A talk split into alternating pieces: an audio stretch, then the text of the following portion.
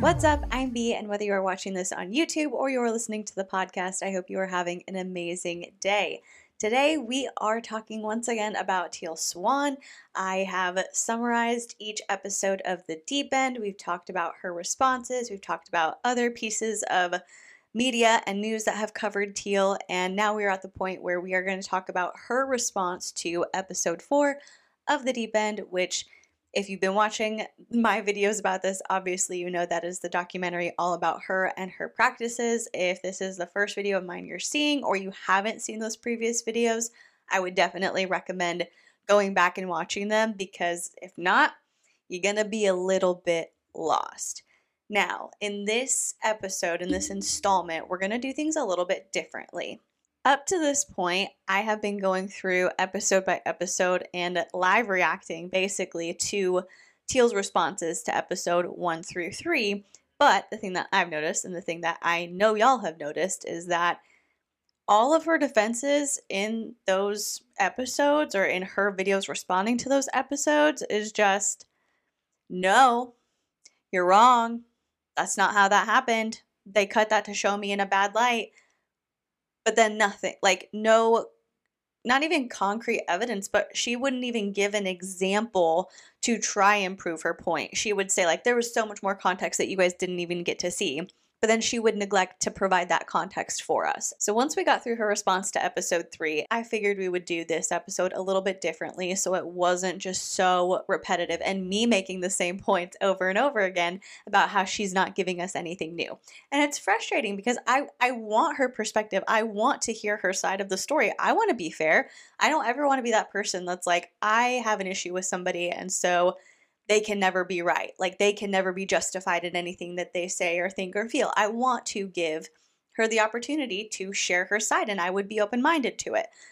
But she's not doing her part in sharing what her side is, again, other than saying that was edited in a bad way, or that was edited to make me look like the villain, and like blaming the documentary makers for how she ended up looking, despite the fact that she said and did the things that they included in the docuseries, right? So anyway, here's how the coverage of her response to episode four is going to be a little bit different. I went ahead and I watched the video. I took down point by point the things that she went over. Unsurprisingly, I was unmoved. So we're going to go over that, and then I will talk about another one of Teal Swan's videos, which is called Deep End Editing Tricks Exposed, hashtag release the footage. And we'll get into that more when we get there. So what did Teal think of episode four? She was not a fan of it. Something that's interesting is that in the comment section of her response to episode four, you can kind of see a shift in how people are responding to Teal. In her comment sections for episode one through three, it's very supportive, very much like, these people clearly don't know you, Teal. They have no idea what you do. Keep on moving, keep going. You're amazing. You're the best. Like, you are, you live with so much light. Lots of praise for Teal in those comment sections. Of course, people did still leave comments that were supportive of Teal, but I just want to read a few of them, like the first few that pop up when I scroll through the comments. One of them says, "Hey Teal, I can appreciate that the filmmakers skewed and edited things out of context. However, the statements taken alone, regardless of context, are troubling. There are several scenes that speak for themselves and are hard to watch. I don't blame you, I don't judge you, and I don't assume I've interpreted everything correctly. I'm one hundred percent comfortable detaching from my own viewpoints and narrative. All truth is subjective and all lives are one. That being said, from my vantage point, you have a lot more work to do, as do we all. I wish you the best." Another one says, "The only thing that really bothered me about this whole series is when everyone sat down in that meeting and went around and told Juliana what they think she is thinking about Teal.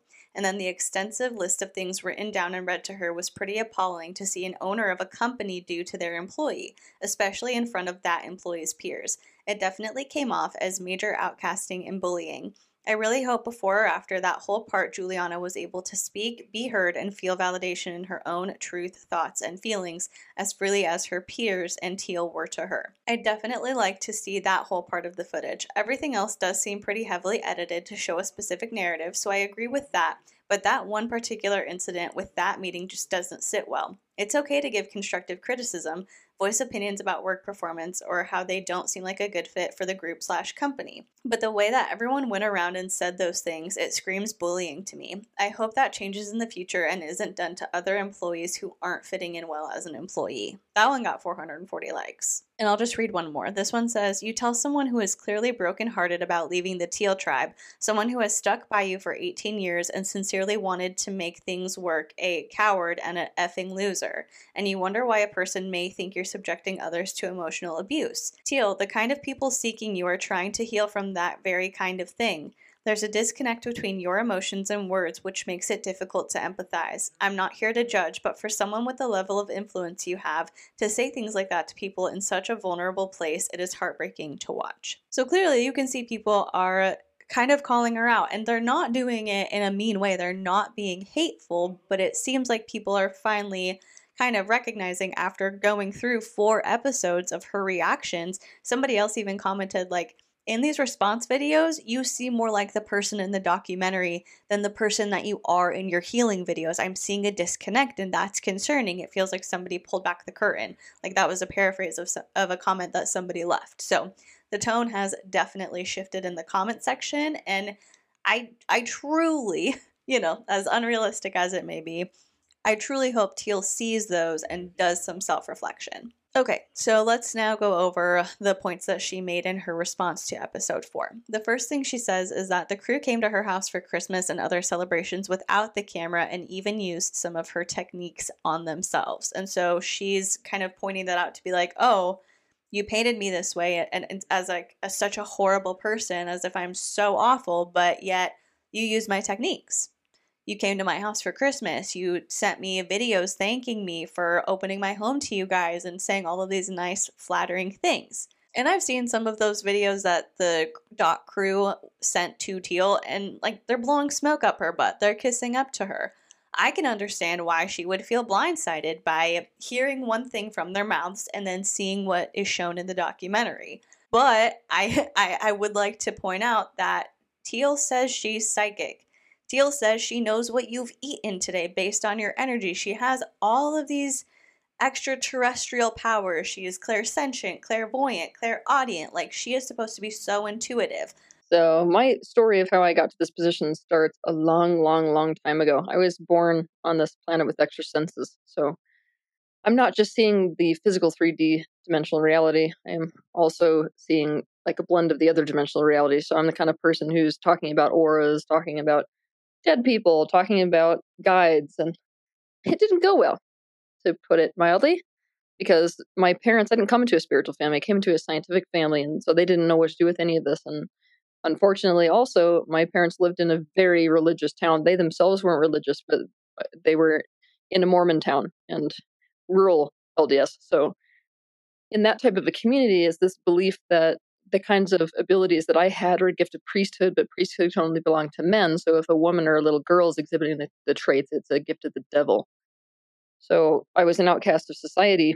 And based on that type of stuff that I was doing, I caught on the radar of a person in the community who was a loose friend of the family's, who wanted to induct me into a cult based off of my capacities and use them for his own devices. So why would she not be able to tell that those things were disingenuous? Because, I mean, maybe they weren't disingenuous. Maybe they were really thanking her and they were so happy to be with her, using the techniques, going over for Christmas, yada, yada, yada. And then later they had a, a change of heart, or they changed their minds on how they felt about Teal. Possible? Yes. Likely? I don't know. What I think is that they were sucking up to her. They were telling her what she wanted to hear, so she would let her guard down and let them into more intimate spaces. And while I don't know that I would do that, like, I think that's a little bit sketchy. Like, it's manipulative and it's not a nice thing to do. I understand why the crew would be tempted to do that. I understand why the crew would say, look, just tell her what she wants to hear, because it's going to make it a lot easier for us to stay in her good graces, get whatever footage we need, and then we can actually have like all this inside info and we can use it in the documentary. And so again, if Teal is clairvoyant, clairaudient, psychic, she can look at you and see if you've eaten gluten today. If she's so intuitive, you would think she would be able to spot people who are lying to her, who are saying the things that she wants to hear in order to get their way. You would think that she would have the skill set to suss that out, and clearly she didn't. So anyway, that's what she started out with, and then she goes on to talk about the scene where Blake is seeing his fish dead, and in the way they they showed it in the documentary, it seemed like they died on the way to Blake and Juliana's new apartment, but Teal blames Blake for them dying. She was like, Blake left them outside for six hours, so that's why his fish are dead. And, like, and I think I'm tempted to laugh because it's just such a ridiculous thing to bring up. Like, Blake looks devastated. He looks so sad when he sees that his fish have died. And it's not even like in that, in the doc, they're saying, well, Teal made Blake's fish die. It just looked like they died in transport from where Blake was living to his new residence. But she wants to be like, actually, it was Blake's fault that the fish died, but you're not going to see that in the documentary. And it's like, why is that a point that you are taking the time to make? Nobody, nobody's sitting here saying Teal killed Blake's fish. Nobody thinks that. Yet Teal has to bring it up, and she's got to kick Blake when he's down, basically. Next, she says that despite how the docuseries presented things, Juliana and Teal could not have ever been romantic rivals because Teal and Blake were just friends. However, let's also keep in mind the context of this. Teal and Blake, okay, yeah, they're just friends. They're not in a romantic relationship. But Blake told Teal that he was still feeling sexually attracted to her, even though he was with Juliana. Teal was flattered by this. Teal encouraged Blake not to tell Juliana. And that's just the information that we got straight from Teal's mouth in one of her response videos. She is the one who said those things, that Blake told her he was still sexually attracted to her. She was flattered, and she encouraged him not to tell Juliana. Now, based on that and based on everything else that we know and our ability to speculate based on information we have, I don't think it's far-fetched to consider the possibility that Teal was using Blake's attraction to her for her own benefit.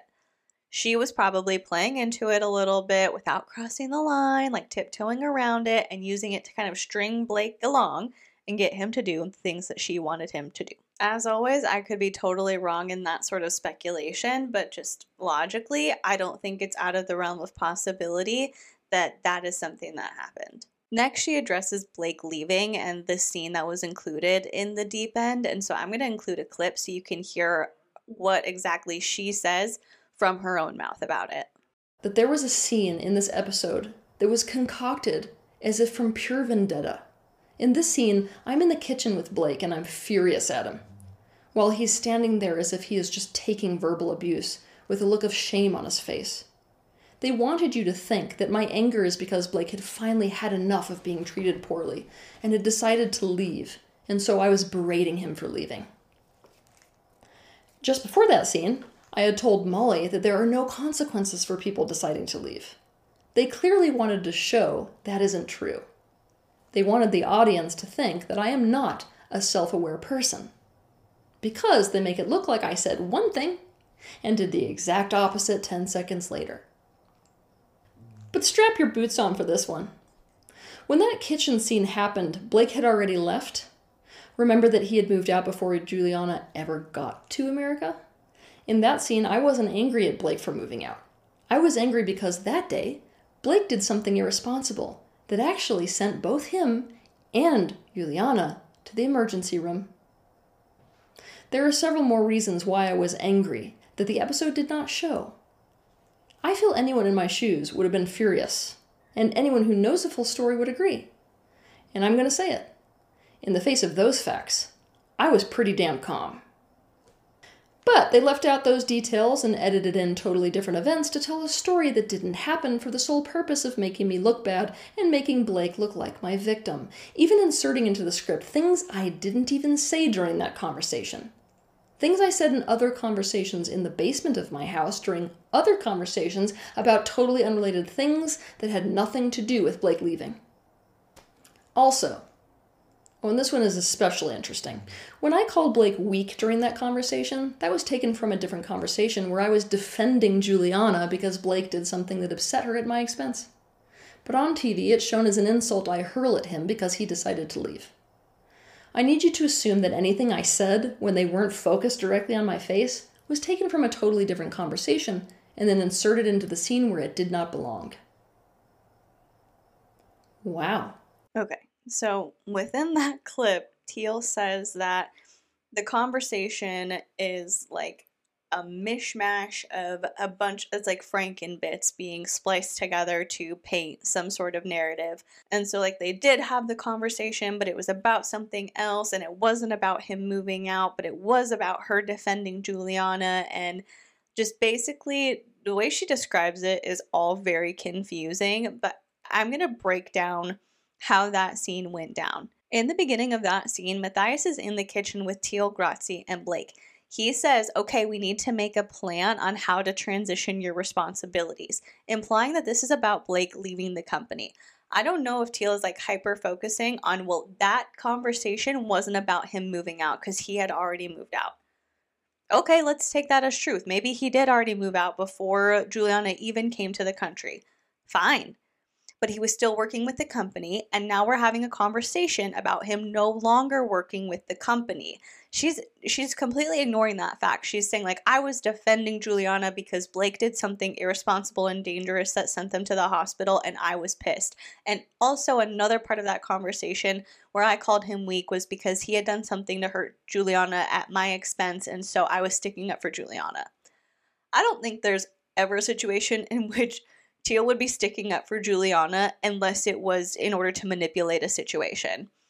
Just point blank, period. That's my opinion. But back to the conversation. Teal responds by saying that it really pisses her off that they're having to do this, that it breaks her heart, that Blake is breaking the eighteen-year promise that they made each other where they were on the boat together, and that this is what they would be doing.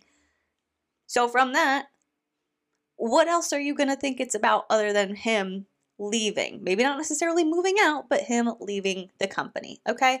And I will give her this. The part where she says, I think you're weak, I think you lack honor, like you're a coward, you who chooses a weak path must not become a match to greatness. You don't ever see Teal's face when that's being said. So I will give her that. I will give her the total possibility that that is from a completely different conversation. Still not a nice thing to say, but I understand if that was from something else and she's like, hold on, you're mixing these things up to make it look like it's something that it's not. However, the next part where she says, if you want to flip a favor on me, like the level of judgment you guys have on me being an effing narcissistic B, then you're an effing absolute loser, always will be, remember that. Like where she says that little, that little uh, insult train, you can see her face in the scene. You can see her in the kitchen talking to Blake in the exact same outfit that she was saying that he broke their commitment to each other about how this is the work that they would be doing. It's there. And so are some things taken out of context? Are some things put together to be edited in a way to push a narrative that maybe wasn't entirely true? Totally possible. But at the core of it, there is truth in how Teal treats other people. And she wants to say like, oh, they were using it to show that I don't live by my values because I said there's no ramifications for people leaving. But then in the next scene, I say this to Blake, but Blake had already left. He'd already moved out. Maybe he had already moved out, but he was still involved. He was still in the daily life of the inner circle. And that goes back to the entire conversation. People in the outer circle aren't going to face the wrath of Teal if they just quietly bow out, if they just silently make an exit or become less involved until they slowly disappear. However, people in her inner circle are going to face that wrath. They are going to be spoken to in the way that Teal spoke to both Juliana and Blake, and it's caught on camera. It's on film. There's only so much editing you can do to take something so just completely opposite of what is shown and make it believable. If Teal had never said those things, those things wouldn't be able to be used against her in whatever context they're shown. It's it's still like mind-blowing to me that she wouldn't look at that footage and say, okay, you know, maybe some of it was spliced together, but I did call Blake that. I did say that to him, and maybe that's not a super kind thing to do. Maybe that's not the nicest way to treat somebody who I claim to care about. Moving on, next she says the clip where she asks Juliana what it would take to get her to go back to Germany was Teal trying to help Juliana figure out what her tipping point was, because apparently Juliana was having issues with Blake and having issues being in America. I feel like the angle of episode four is Teal trying to point out cracks in Blake and Juliana's relationship to use those as an explanation, to exploit those in order to make herself look better. Because in the in the clip that I just showed, it was Blake did something incredibly irresponsible that took him and Juliana to the hospital. And when I heard that, I was like, why would you call him weak? Like, why would you yell at him for that?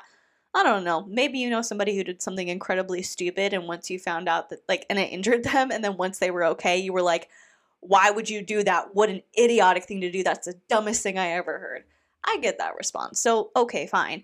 But you're saying, like, Blake did something stupid that took him and Juliana to the hospital. Blake had done something to hurt Juliana at my expense. Blake and Juliana were having issues, and so that's why I wanted to know what her tipping point was so I could help. Blake is the one who killed his fish. It's all putting blame on other people to try and deflect from the things that Teal said and did. She's trying to be like, well, I did say that, maybe, but here's the actual truth. But the truth doesn't make sense. Her truth doesn't make sense. Next, she says something kind of ominous. She reiterates that Molly was hired by her, which, again, we already knew, and she says she's not sure why Molly would betray her own client to play a T V personality, but she will find out. I don't know, man. Like, yeah, maybe Molly was playing up her personality for the camera, but, like, I I think she showed that she did what you hired her to do. She talked to people on both sides, people who supported you and people who used to but no longer do. And we don't know what happened to that report. We don't know where they ended up putting it. Molly said, like, I don't think it'll ever see the light of day. I think they're going to shelve it because I didn't tell them what they wanted to hear. But from the little snippet of the findings that we heard, Molly said, you know, I'm here to figure out, do you cause suicide and do you run a cult? Do you cause suicide? No. Do you run a cult? Maybe. And so I don't think that's somebody who's completely flipping on their paying client in order to play a T V personality. It's just her coming and saying, you paid me to find information. Here is what I found. You didn't hire me and under the rug be like, hey, so are you willing to fudge whatever you find in order for it to be favorable to me? Can we make that arrangement? Or can you put together a P R package for me so that way I can have my own stuff whenever somebody accuses me of something? It was no. I want a P I to do this investigation. I want them to find the truth. And so then that way we can have this independent third-party investigative report to present to news sources in order to get the slanderous hate articles taken down. And it didn't work out the way she wanted it to. So now she's upset. And apparently she's going to do some digging on Molly. I, like, she doesn't know why Molly would betray her own client to play a T V personality, but she will find out. I mean, if, if your results, if your findings are anything like your rebuttals to episodes one through four, I feel like we're not going to be hit with anything groundbreaking there. Next, she talks about the non-negotiables. A little bit of a refresher, the non-negotiables are things that all of the members of Teal's inner circle have to agree to in order to be a part of the inner circle. And Teal says that her team, her little inner circle, they were the ones who came up with the non-negotiables after Juliana wanted, quote, managerial input into how my personal life and my businesses were run, which was not compatible with her entry-level status, end quote. And when Teal didn't like Juliana's suggestions, she got painted as the bad guy. And so my first thought is, okay, so once again, we've got something being blamed on Juliana. Juliana and Blake are the scapegoat of the series in Teal's eyes. You love Juliana, but the whole entire reason the non-negotiables are even in existence is because of her. It's her fault because she's bossy, right? Like she says, I love Juliana. Everybody loved Juliana. Then why do we have a scene of you gathering the inner circle around to tell Juliana how she feels about Teal? And none of those things were nice. None of those things were good. Basically just tearing Juliana down throughout that entire scene. It's like Teal makes a statement like, I love Juliana, but then the way that she speaks about Juliana portrays an entirely different message, because in all the things that Teal has said specifically about Juliana, not about like, well, Blake did something mean to Juliana and so I was defending Juliana. Okay, that's about Blake though. Everything she's said about Juliana has not been super nice. Like, I would not get the impression that that's somebody that you cared about or even remotely liked from the things that you say about her. And so in this, it's like, previously, oh, I love Juliana, I'm sticking up for her, but it's her fault that I have the non-negotiables. She's the reason we had to make those. And let's just get a refresher on what goes into the non-negotiables, just a portion of it, as read by Molly, the private investigator, and confirmed by Blake. So some of the items on this non-negotiable list are that you cannot put your own family first, that Teal comes first, and if she wants you somewhere, she gets priority. The priority of the entire community is whatever is in the best interest of Teal. Quote, you cannot have personal boundaries that have in any way an effect on Teal. You will now be in the world of fame. This makes relationships very, very complicated and often painful. Your associations are in fact your potential biggest liability. Anyone you introduce to the community could turn on Teal, blackmail her, rip the community apart, put extra pressure on Teal or other members of the community. When fame and money is involved, people simply cannot be trusted. Your life is not going to even remotely resemble normal. End quote. So that's in episode three of The Deep End if you want to go back and watch it for yourself. Because Molly reads that off to Blake. Blake says, uh-huh. And Molly continues, quote, if you want a normal life, do not choose to be a part of the inner circle. And it goes on, end quote. And the thing that's interesting is Teal says that these are in response to Juliana. But Molly asks Blake if he's ever had any issues with the non-negotiables. And he said that he's always been fine with it for the most part.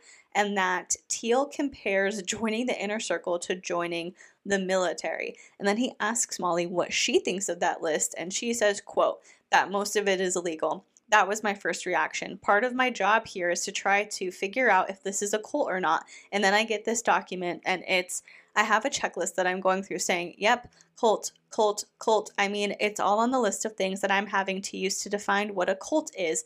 And I know this doesn't apply to the outer circle of participants, but there's enough people on this list that it's supposed to apply to that it's um it's put me in an uncomfortable position, end quote.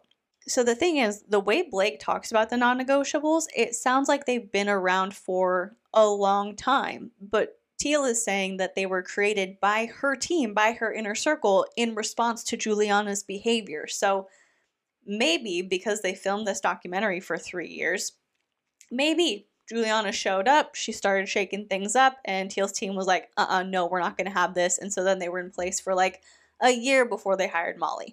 I don't know. Like, I truly do not know the timeline, so I'm just working with the information that I have.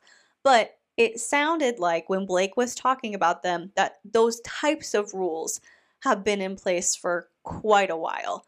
So I'm not sure if, again, the, the timing was just perfectly lined up that those were implemented pretty quickly after Juliana came and that's why they have them, or if they actually existed before Juliana decided to come. Who knows? But the other interesting thing is that Molly literally says, like, most of this is illegal. To ask people to commit to this is illegal, and so it's put me in an uncomfortable position. But yeah, sure, she's just flipping on Teal for the sake of being a T V personality. Okay.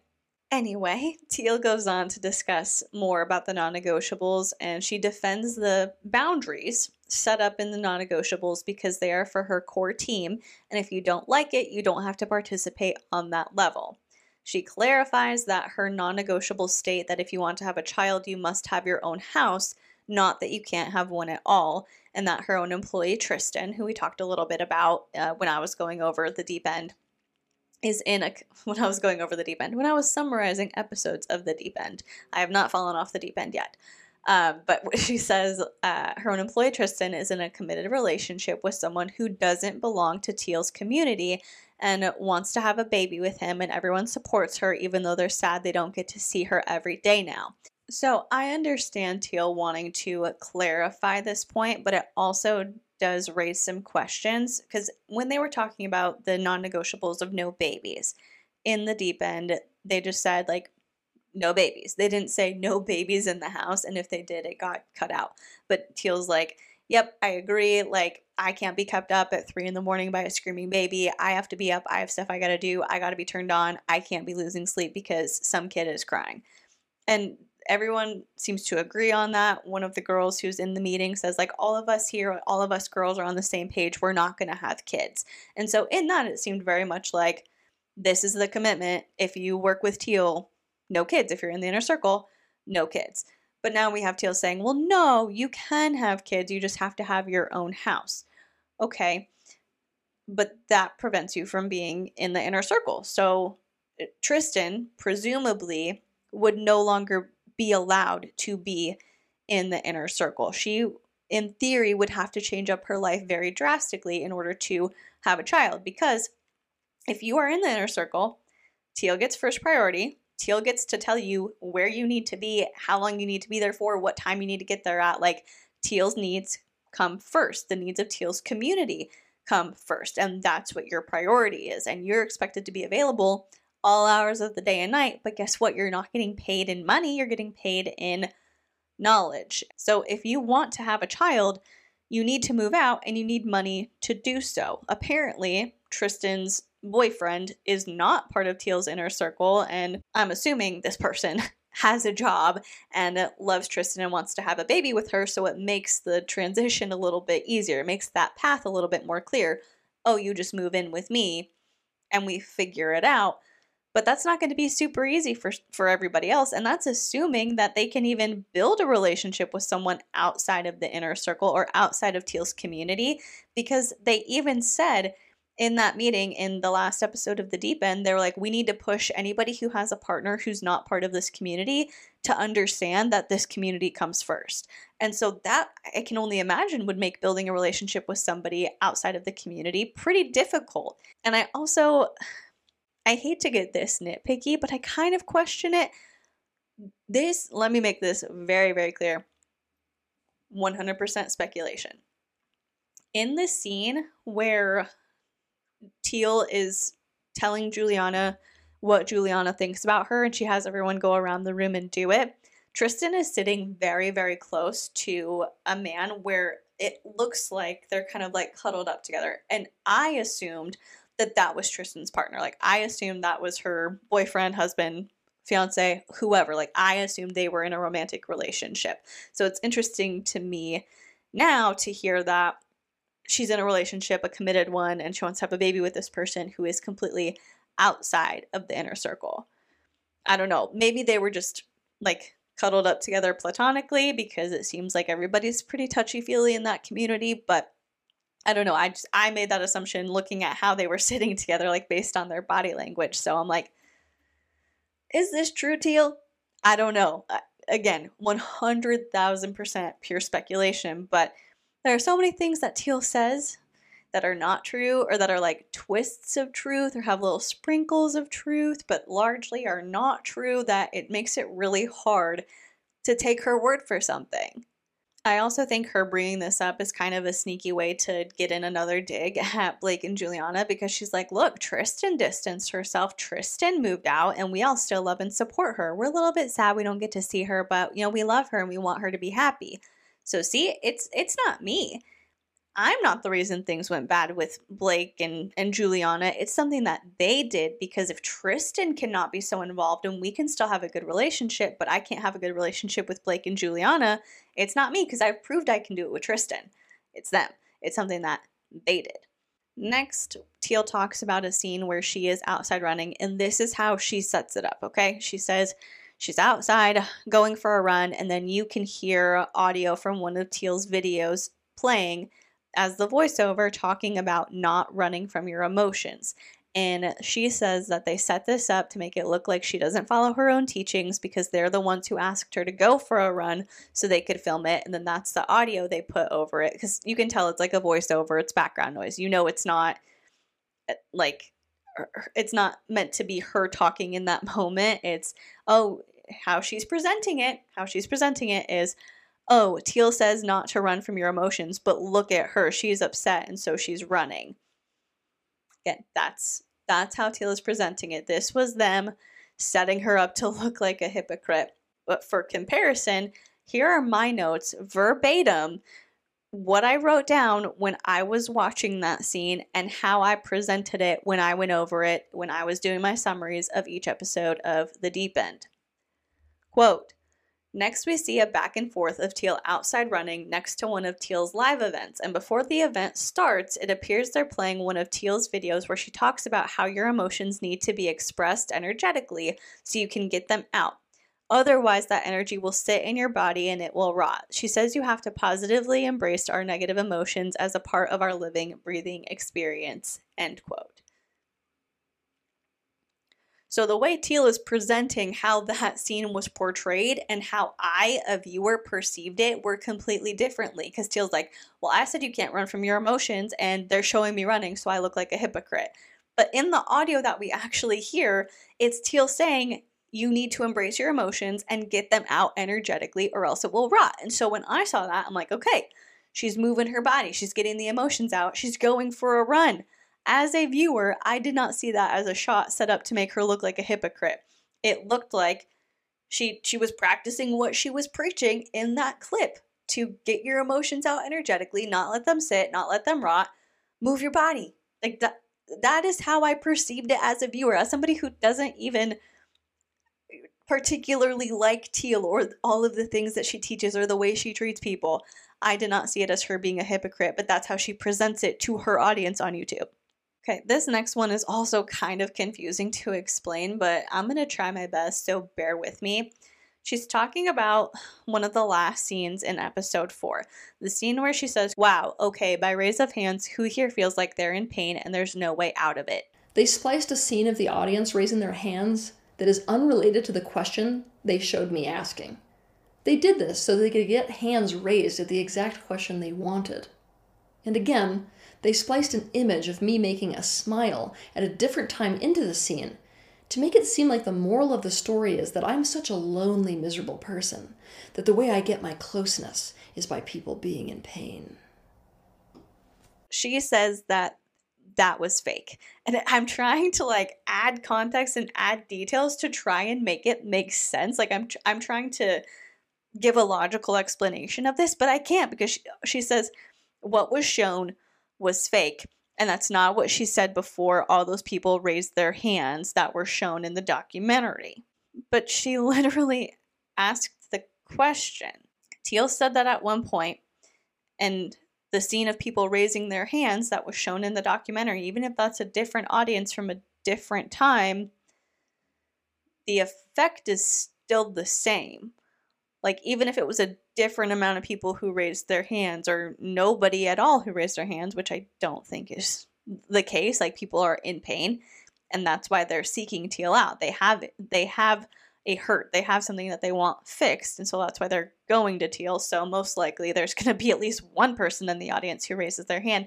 But still, even if she said that at one event, and the hand-raising scene is from a completely different event, so what? Maybe it was a better shot. Maybe it was a clearer shot. Maybe the lighting was better. And so that's why they used those hands as opposed to the hands that went up when you asked the question, like at the time that you asked that question. I don't understand the point of this, because she still is the one who asked the questions. I'll show you. I'll show you the clip.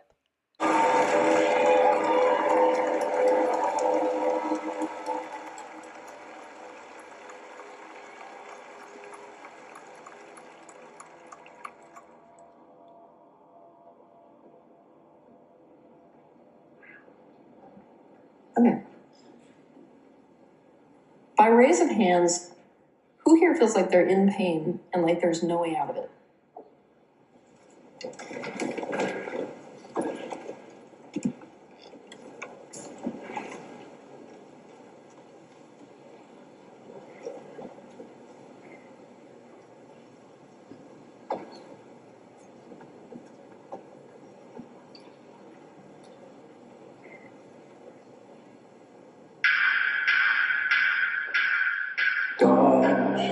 Do you see what I mean?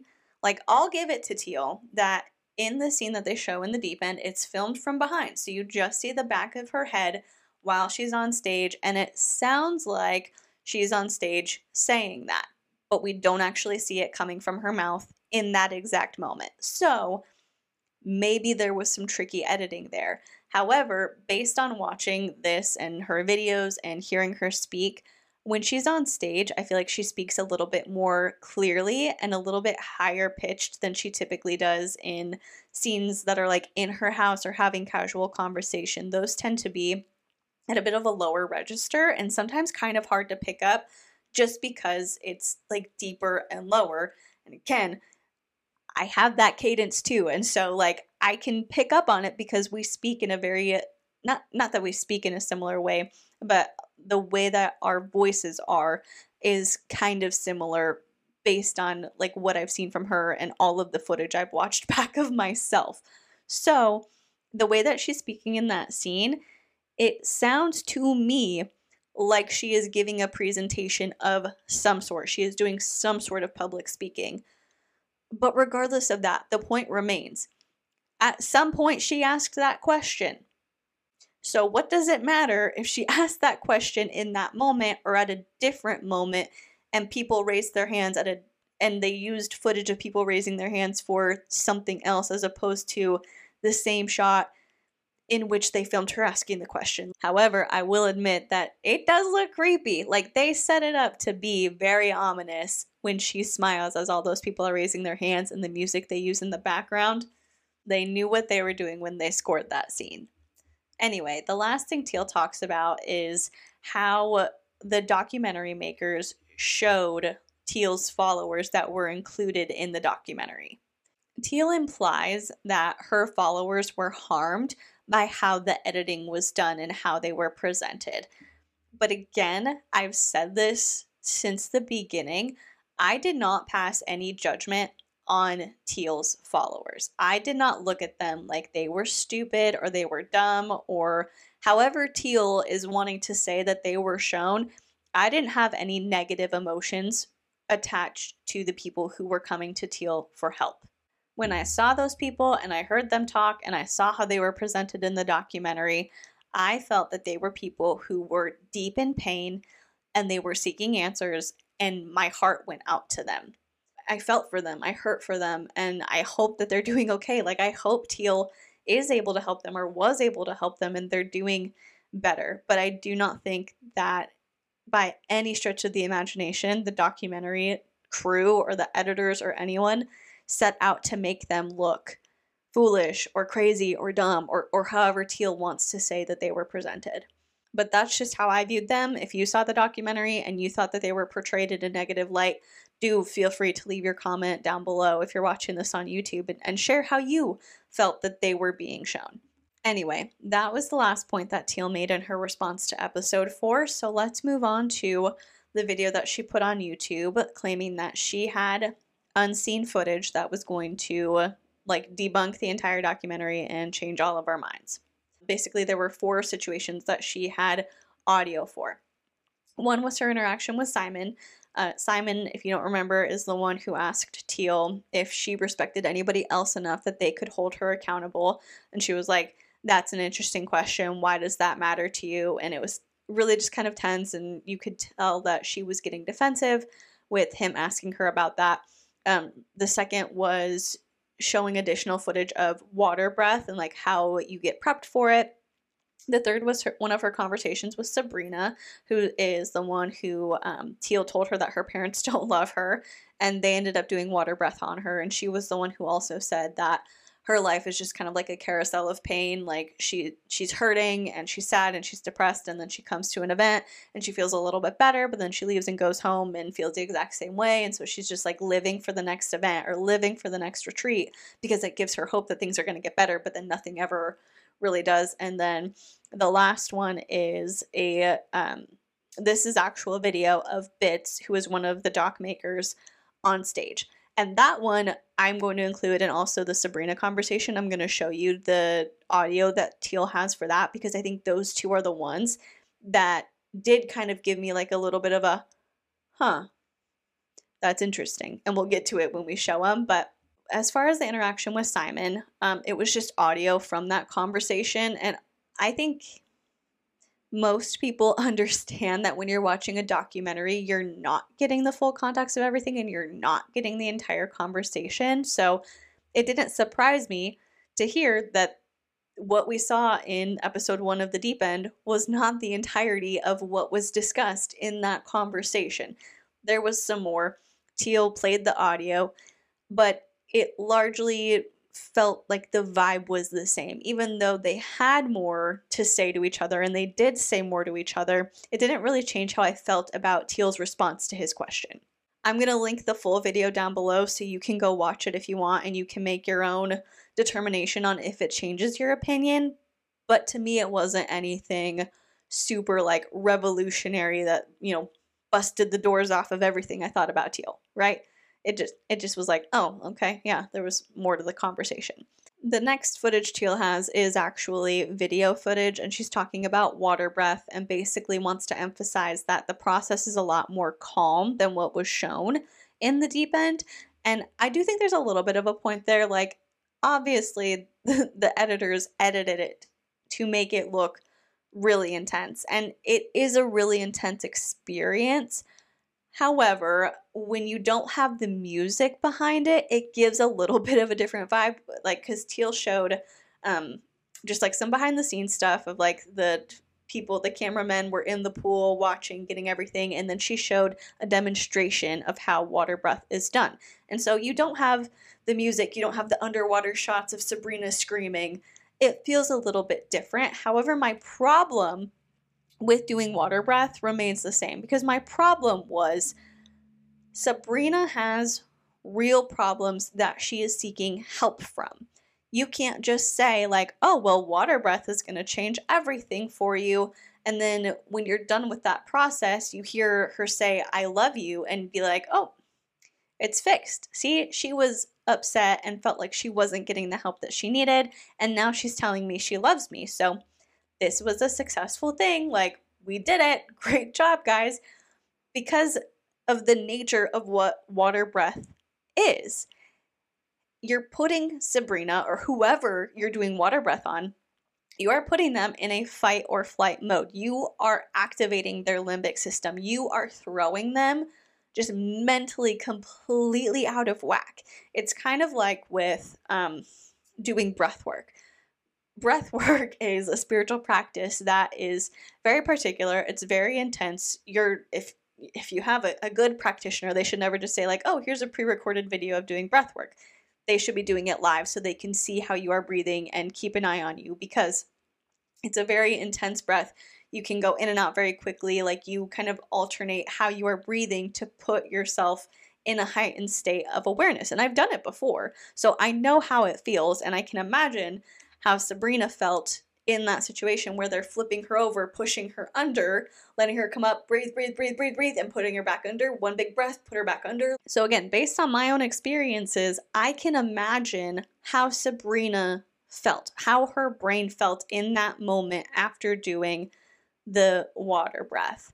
And how her brain felt in that moment is not how her brain is going to feel two hours from now, two days from now, two weeks from now. That's not going to stay with her. She's not going to constantly be feeling like she just had this massive revelation and unlocked a new shift in the matrix. Like, that's not how she is going to feel.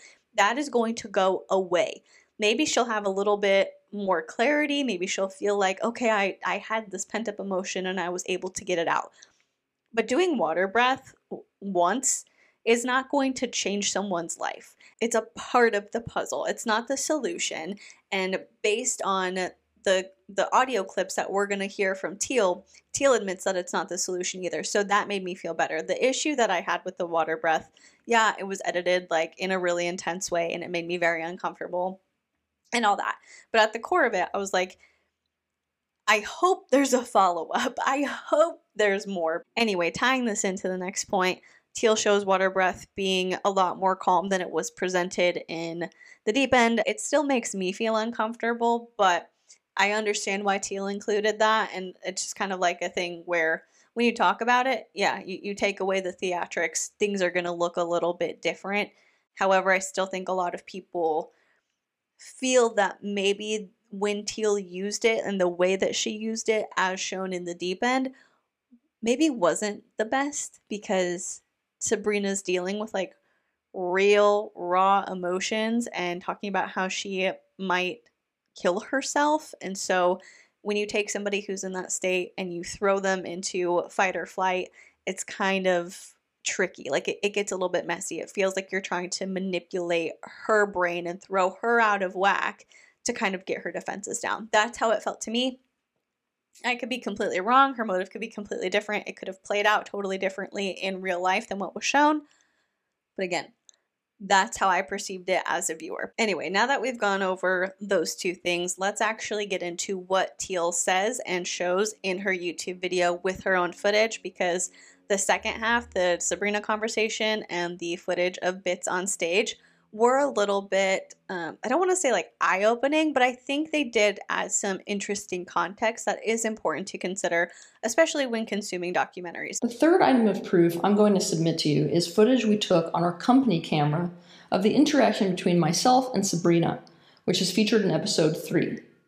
The Deep End set up a narrative that my work had harmed Sabrina, and that despite her saying that her life had gotten worse since working with me, I was simply unwilling to entertain the notion, because no one is allowed to question me. The Deep End also set up the narrative that I am on a mission against people's families. They used Sabrina as the way to drive this idea home, but they had to intentionally edit it to look this way, when the reality is the opposite, in fact. In the film, they edited the footage so that it seems like I tell Sabrina that her life has gotten better since doing my work. Once again, Teal can say all she wants, that she doesn't want to break families apart and that she wants to heal them and bring them together and whatever she wants to say about that, but we've seen her actions not be conducive to that thing happening, and so it makes it hard to take her word for it, because she says, like, Grazi's family blames me for the reason that they no longer have a relationship with her, and the same thing's probably going to happen with Juliana. So how do you explain that if your mission is to reunify families and heal them and make them better, but all the people who are closest to you have fractured relationships with their families? How do we reconcile that? How do we make that make sense? And she calls bullshit on it. Here's the clip from The Deep End. Things fall apart because they were not true to you. Is my life better now? I don't feel that it is. That's but the thing. I want to ask you. That's the thing. Yeah. It is better? Actually, yes. That's bullshit.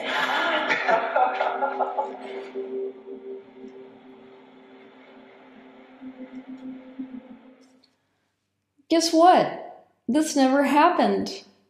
Would you like to see how the conversation actually went? Is my life better now? I don't feel that it is. That's, but I didn't ask you. That's the thing. Yeah.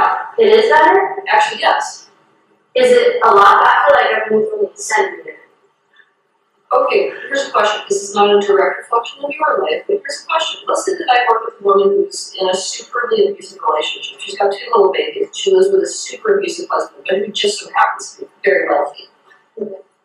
Now, let's say she finds out this is not the right relationship for me, and I need to I need to get my kids out of this situation. And so she leaves one of these workshops, and she goes and she brings her two children to a safe house. Do you think she's telling herself two weeks into that situation that things are better?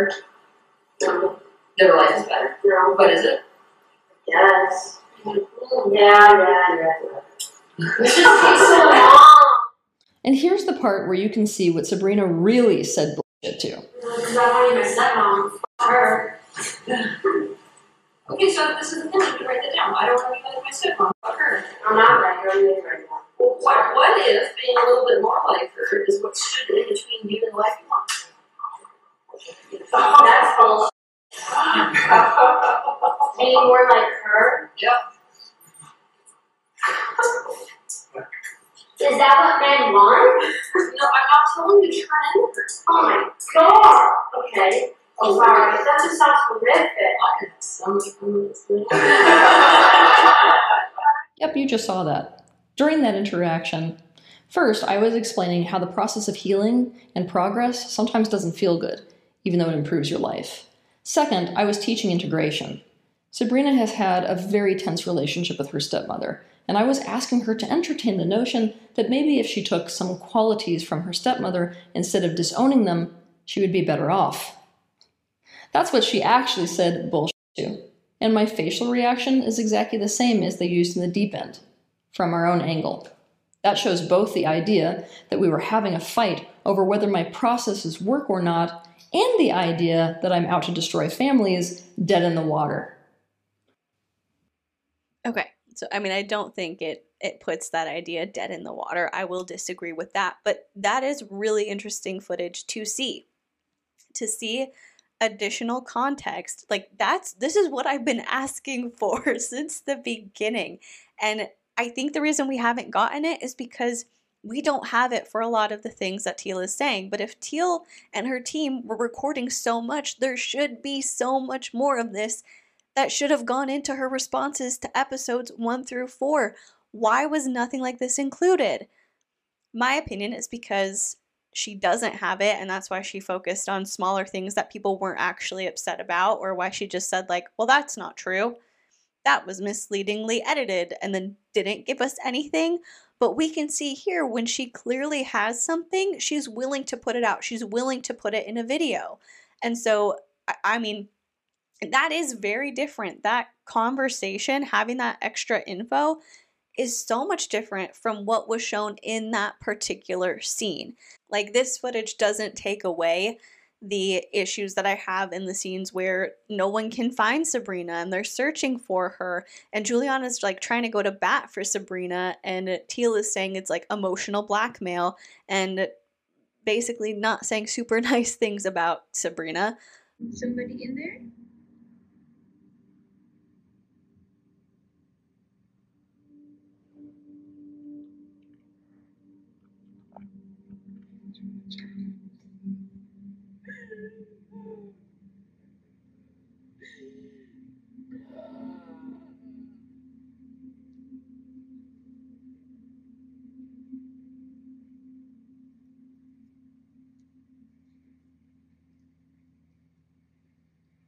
She said, literally, if I'm going home and I don't feel better, I want to kill myself. Like, she said that. I don't understand how to work with a person like that without the worst case scenario happening. Like, she decides to commit suicide after she gets back in New York, and they're like, oh, last week she was at a Teal Swan workshop, and it's all over the place, which is where they're taking me. So at the moment, it's kind of a almost blackmailing victim control yes. drama, right? You, you choose either you help her or help them or your career. My problem is I want to work with them. Not like, oh, just don't. The second someone says they're suicidal, go the other way, which is what I feel like the message is right now. I refuse to do that. I need you to find a way that I can do this.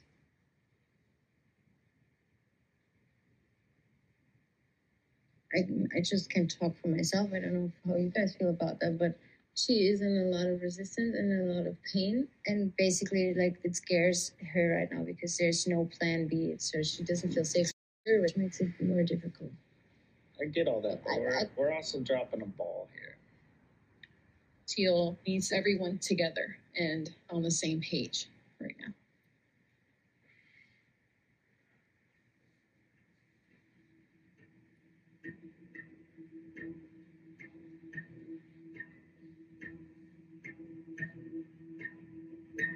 But it does give a different light to that particular conversation. And so I appreciate seeing stuff like that.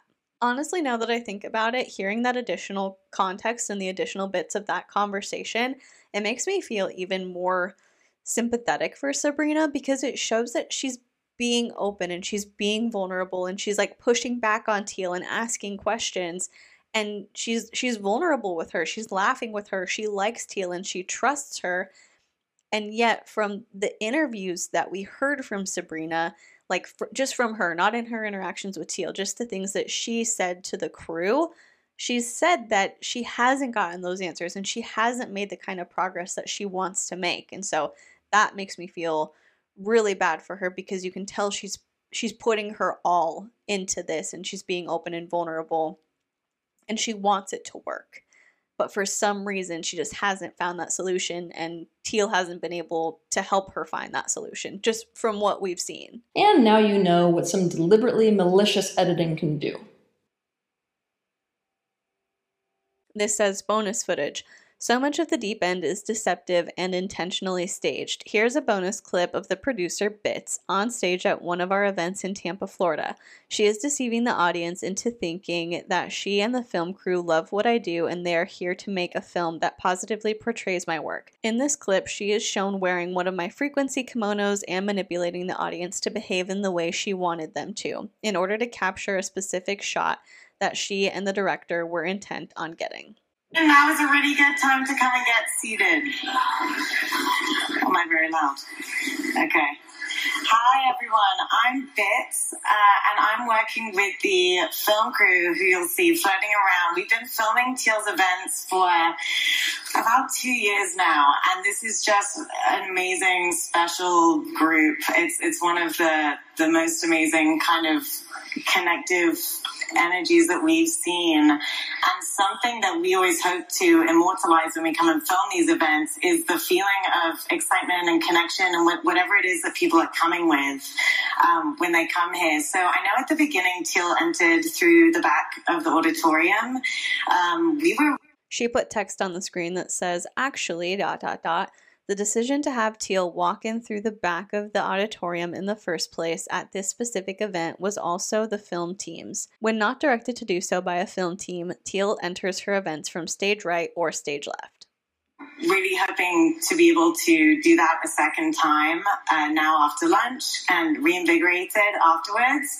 Um, and I would love to... to oh, I think some folks are coming in, but I would just ask if folks can can stay where they're seated and not go into the aisles once we get started. That'd be super. Um, quickly, just by show of energy, how are people feeling about coming back?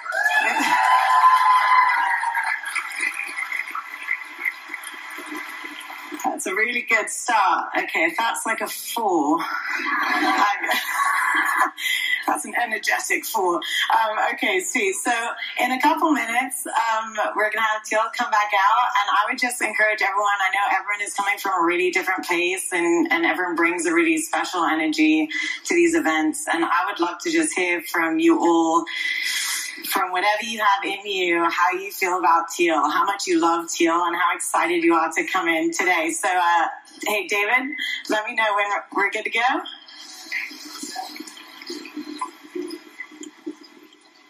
It is, it is scary, by the way, in front of this many people, I will tell you. Everyone who comes on stage, hats off.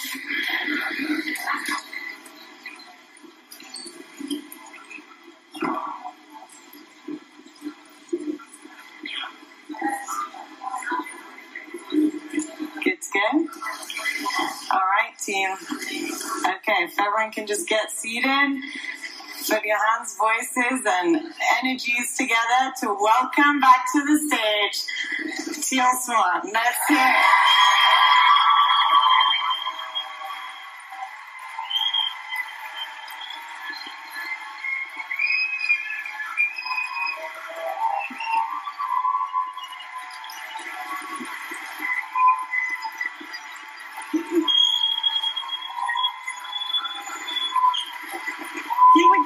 She's coming.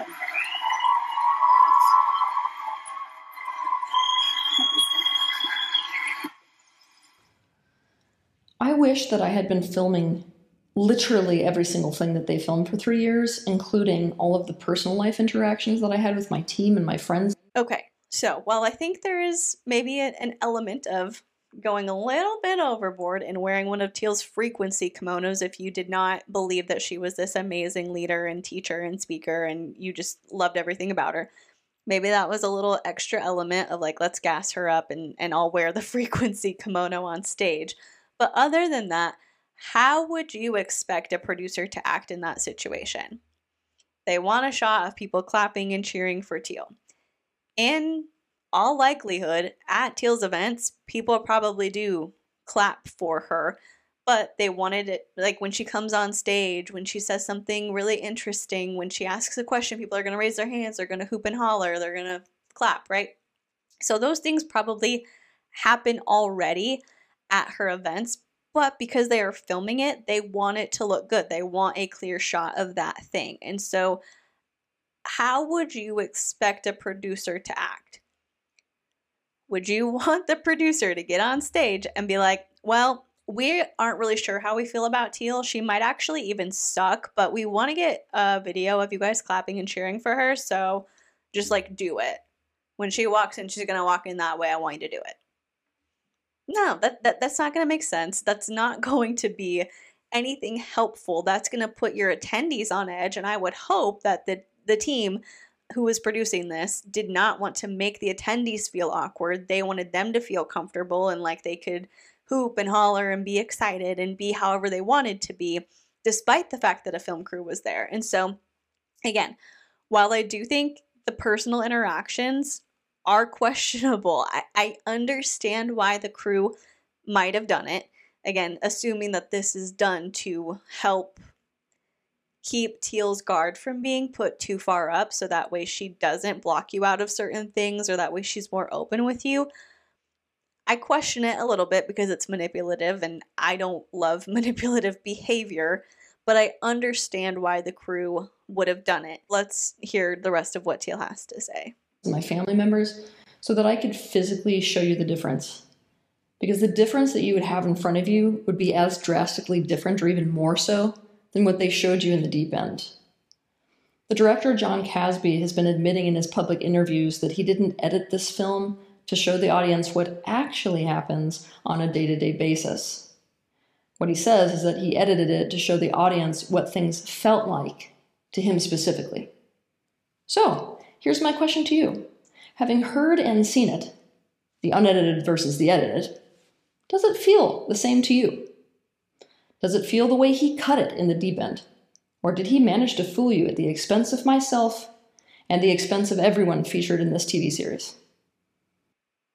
Nothing I will be able to dig up as proof can do for you what seeing the actual footage that the director and producer and film team shot will do for you. So I must ask you to please share this video with the people that you know, so that the media does not keep getting away with this kind of absolute abuse, and so that we can put pressure on them to show the actual unedited footage that they filmed. And use the hashtag, hashtag release the footage. Thank you. The last thing I will address is Teal saying that Jon Kasbe is giving interviews saying that he didn't edit things to show how they actually were, but to show how they felt at the time. I haven't seen that. I mean, I'll keep looking and see if I can find where he said that. It might have been in a like podcast interview that he's done, and so I just haven't listened to it yet. But I did find a really interesting article from the Utah Review, and in it they talk about the entire process, how long they were filming, how the editing went, like all this kind of stuff. And here's a really interesting excerpt from that article. Quote, "Indeed, given how Kasbe thoroughly and clearly explained the documentary process, watching Swan's reactions to the series is surprising on one hand, but not so much on the other. Quote, I don't think we can be too surprised. Her response to the series aligns closely with the way she treated other people who either disagree with what she is doing or people who have been a part of it and then left," end quote, he says. Quote, "There is a pattern here of creating false narratives to discredit people who have alternative perspectives to Teal," end quote. That's Kasbe saying that. The article goes on to say, Kasbe encourages viewers to watch the reaction videos. Quote, "They're very telling. Countless people reached out to me saying, we watched The Deep End and it was amazing and it left me feeling so conflicted, and there were times when I really disliked Teal and there were other times when I really empathized with her, and then I saw her reaction videos and now I have no doubt about what this is," end quote. Meanwhile, Swan has asked her supporters to join in demanding the production team release all of the footage. Her tone in making that request strikes as out of character for her, given the poise and control she displays in the series that evidences the emotional intelligence Kasbe already has described. Any additional footage made public likely would be far more damning than what has already been presented in the series. Quote, "There was a lot of material we did not put in because it was so triggering and so disturbing that we didn't feel like it was right to put it in the show," end quote, he says. And, as Kasbe explains, such a request sets a dangerous precedent anytime a subject of a documentary doesn't like the way they look on camera and doesn't like the things they did on camera to demand that all the raw footage is released. Kasbe astutely prepared for such concerns by raising the relevant questions with the editors. Quote, "Teal is someone you can't edit to be Teal because she is who she is and she's not ashamed of herself and she's not embarrassed by it," end quote. He adds, quote, This reaction actually has been really surprising because she is usually quick to own her personality, to own her boldness, and to own what separates her from other spiritual teachers, end quote. So I thought that was interesting. Of course, that's just Jon Kasbe's side of the story. That's his opinion, but I found it very interesting that he said the things that we left out were a lot more triggering and would be a lot more damning for Teal than the stuff that we included, and that he was surprised that she was so upset with how she was presented, because you can't edit Teal to be Teal. That's just how she is, and she's bold and unapologetic. So I'll link that article down below in case you want to take a look at it. Now, having gone over all of that, we are finally at the end of Teal's responses to The Deep End. We went through episode by episode. I wanted to give her a chance to share her perspective and her side of things, and I do think it's interesting to kind of discuss how she responds and the ways in which she defends herself and how effective those may or may not be.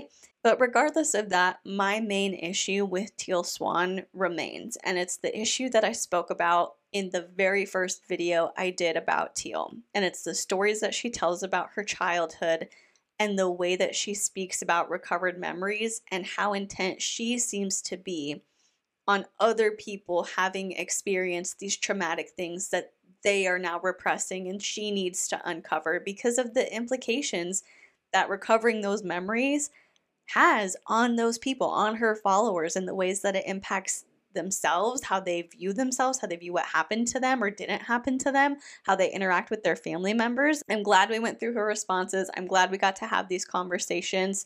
And I do think there were certain things that Teal made good points about, I, I guess. Not a ton, but I do understand how, um, like, as a typical person who's not psychic, you would feel betrayed if somebody told you, we love you, you're amazing, happy birthday. Like, they sent her birthday messages, the producer and the team that was working on the film. Like, they sent her video messages. They spent Christmas together one year. I understand how you have that experience, and then you see what's presented in The Deep End, and you're like, I thought you were going to make me look amazing, but you criticized me. Although Jon Kasbe says that he told Teal they were going to follow two paths. They were going to follow her perspective and the perspective of her critics and see how those interact with each other. So according to him, he was upfront about it. But I can see how her feelings would have been hurt if she believed that they were genuine and all the things that they were saying to her, and then she saw The Deep End, which wasn't always super flattering to her. So anyway, it's an interesting conversation to have, and I'm glad we got to hear her side of it. But once again, it doesn't really change the way that I perceive her or the concerns that I have about how she got her start in this business and how she treats people, because she can say, oh, there was an explanation, or they took that out of context, X Y Z, whatever. But like, at the end of the day, even if they put that audio in a different scene or a different context, you still said the thing. With that, we're going to come to a close on Teal Swan for now. I know there's additional footage and additional clips that she has put out on YouTube saying that, like, these are groundbreaking clips. They're going to change your mind about everything. I've seen some of them. They don't really change my mind about everything. They do add additional context, or they add um, like additional parts of a conversation that were maybe cut out, but they don't change the entirety of how that conversation makes someone feel. It's just like, oh yeah, they did edit that conversation to be shorter, but the main point of that conversation is still the same. This has definitely been an interesting topic to talk about on my channel, because it's not just like a singular event happened and I'm like, hey, look at this, let's chat about it. It's like a million different things swirling around.